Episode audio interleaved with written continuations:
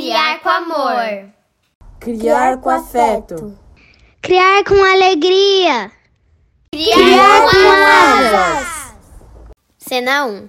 Eu sou a Júlia. Eu a Paola. E, e nossa mãe é a Pati Juliane do Criar com Asas. Cena 2. Eu sou a Constância. E eu sou o Bernardo. E, e nossa mãe é Dedé Lovitch do Criar com Asas. Cena 3. Oi, eu sou Valentina e eu sou filha da Rita do Criar com Asas.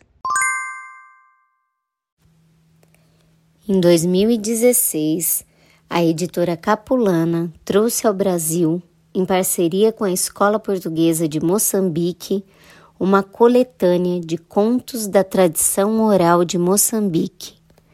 São histórias recontadas por renomados escritores e ilustradas por artistas de diversas expressões, como pintura, desenho, escultura, batik e artesanato com materiais diversos. O Pátio das Sombras é o décimo volume da edição brasileira de Contos de Moçambique, reescrito e recontado por Mia Couto, renomado escritor moçambicano que repensa este conto tradicional no qual a vida e a morte se misturam e as barreiras entre quem vai e quem fica são reescritas.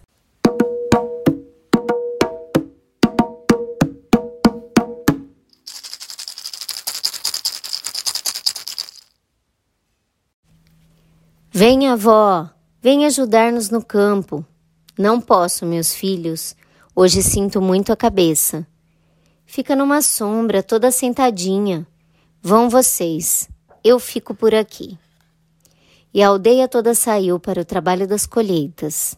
Era preciso colher toda a produção para impedir que os macacos e os porcos selvagens atacassem a machamba.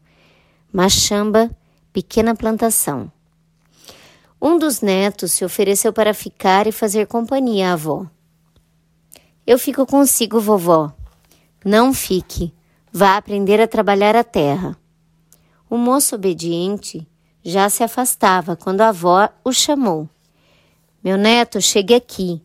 O que é isso que tem no braço? É uma pulseira, avó. Apanhei ali, junto da fogueira. Dê-me isso de volta. Por que, avó? Fui eu que achei. Essa pulseira pertencia a seu pai. Um arrepio atravessou o menino. Há muito que o pai tinha morrido. Esse arrepio o fez repensar. Ele estendeu o pulso para que a avó lhe retirasse o enfeite. O menino dirigiu-se depois para Machamba, intrigado de como aquela pulseira viera ali. Na horta, o mandaram ensacar os pés de milho. De súbito, Todos os camponeses suspenderam o trabalho. Estranhos ruídos de festa vinham lá da aldeia. Admiraram-se. Teriam recebido visitantes? E mandaram a criança ver o que se passava. Lá perto de casa, o menino viu vultos, escutou ruídos e risos.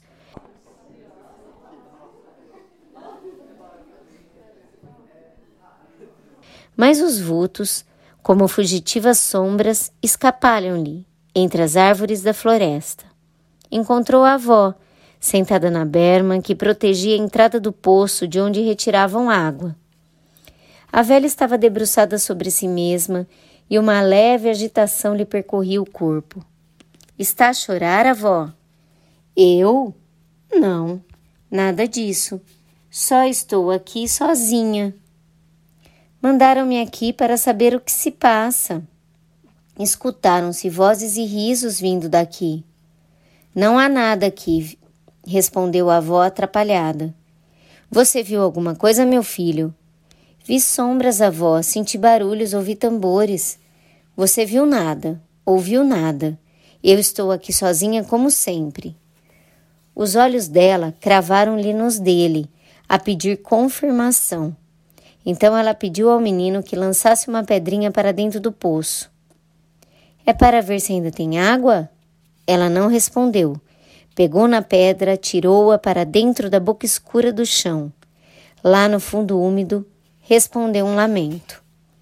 Depois, como um eco longínquo, se emaranhou num canto triste. Está a ouvir?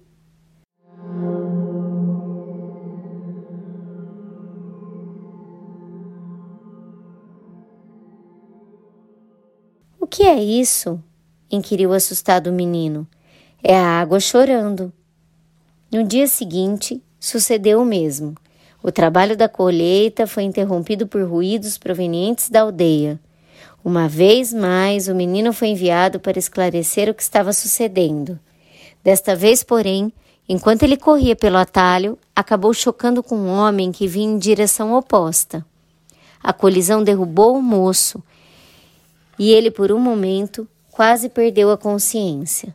Em resultado do choque, algo tombou no chão, junto ao rosto do menino. Ao abrir os olhos, ele viu que era uma pulseira.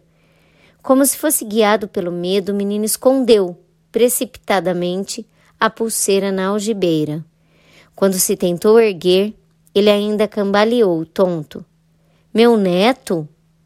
À sua frente estava a avó, estendendo-lhe o braço para ajudar a levantar-lhe. Você caiu, meu filho. Choquei com um homem que vinha por esse caminho.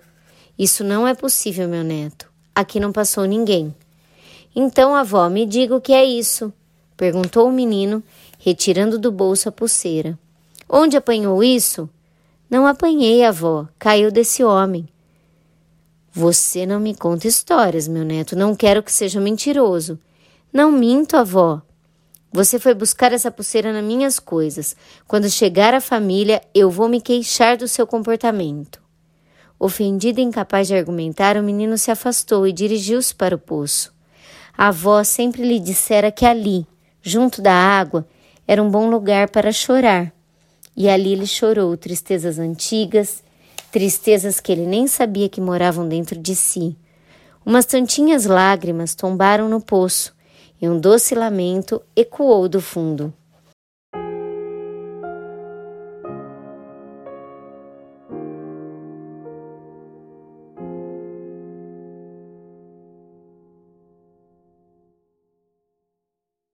A voz profunda parecia dizer: Não chore, meu filho.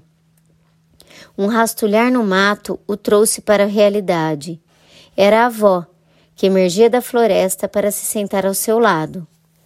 A velha sentou-se no parapeito do poço e disse ao neto que lhe ia contar um segredo. Então ela confessou que os filhos mortos moravam vivos dentro de sua cabeça. À medida que os filhos iam morrendo, a cabeça começava a tornar-se muito grande e começou-lhe a pesar muito. Foi a partir daquele momento que deixou de poder sair de casa. Quando ela ficava só, os habitantes da sua cabeça eclodiam, raparigas, mulheres com filhos, homens, rapazes, e festejavam a vida no pátio da casa. A bem dizer, o mundo inteiro se transformava no terreiro da sua casa. Eram esses que faziam barulho? Não era um barulho, meu neto, era alegria. Meu pai também? Muito, muito teu pai. A velha senhora pediu que o menino guardasse segredo. Se alguém descobrisse esse mistério, ela podia ser condenada como feiticeira e podiam mesmo tirar-lhe a vida. Os mortos ficariam então sem caminho de regresso. Se eu não falar, prometa-me que eu posso ver meu pai outra vez. Prometo, aceitou a avó. No dia seguinte, quando o menino se estava preparando para ir para os trabalhos da lavoura, a velha chamou-o e pediu-lhe que ficasse com ela. Os outros aceitaram e partiram sem o menino. A velha convidou o neto para que se sentasse ao seu lado, de mãos dadas, e se deixasse sonhar. Ela lhe foi cantando uma canção de embalar. A criança adormeceu e o sonho que se abriu dentro de si era imenso quintal onde desembarcavam familiares falecidos e cantavam, dançavam e festejavam como se estivessem embriagados e realmente se assemelhavam a bêbados quando de súbito eles transitavam de alegria para tristeza e desatavam em pranto coletivo. Um deles se aproximou do menino e afirmou: Devolve-me a pulseira. Pai! O menino estremeceu e hesitou antes de falar. Alguma decisão demorou dentro do peito dele até que murmurou: Não posso dar. E por que a pulseira é minha? Se eu lhe der a pulseira, o senhor nunca mais vai regressar. Sorriu o pai, comovido talvez pelo sentimento do filho. A mão dele tocou de leve na cabeça do menino quando lhe disse: Isso que faço não é regressar, meu filho. Nem eu, nem nenhum desses que morreram estão regressando. E não regressamos, sabe por quê? Por quê, pai? Porque nós nunca saímos daqui. Estamos vivendo aqui convosco. Então por que choram esses outros? Porque têm medo de não serem lembrados pelos vivos. Os mortos não morrem quando saem da vida, morrem quando são esquecidos. Eu nunca lhe esqueci. Eu sei. E para me lembrar ainda mais, lhe ofereço a pulseira. Agora é hora de voltar. E o que digo aos outros? Diga-lhes que continuem sonhando. O menino então entendeu. O sonho era o modo como os falecidos visitavam os vivos e festejavam a vida. E desde esse dia, sempre que ele queria, dançava e cantava com seu pai nesse infinito a que chamam sonho.